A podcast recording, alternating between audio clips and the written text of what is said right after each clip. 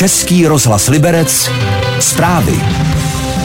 Tramvaje mezi Libercem a Jabloncem nad Nisou by měly znovu začít jezdit ve druhé polovině dubna.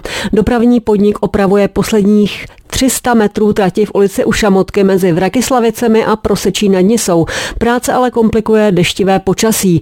Po jejich dokončení bude ještě potřeba celou trať vyzkoušet, říká provozně technický ředitel dopravního podniku Ludvík Klavička. Potom se to musí všechno oživit kompletně a musíme to vyzkoušet, tu trať jakoby zprovoznit i funkčně na signalizace. Řidiči už ji neznají díky fluktuaci, takže počítáme, že k druhé polovině dubna by to mohlo vyrazit cestujícíma. Český rozhlas Liberec, rádio vašeho kraje.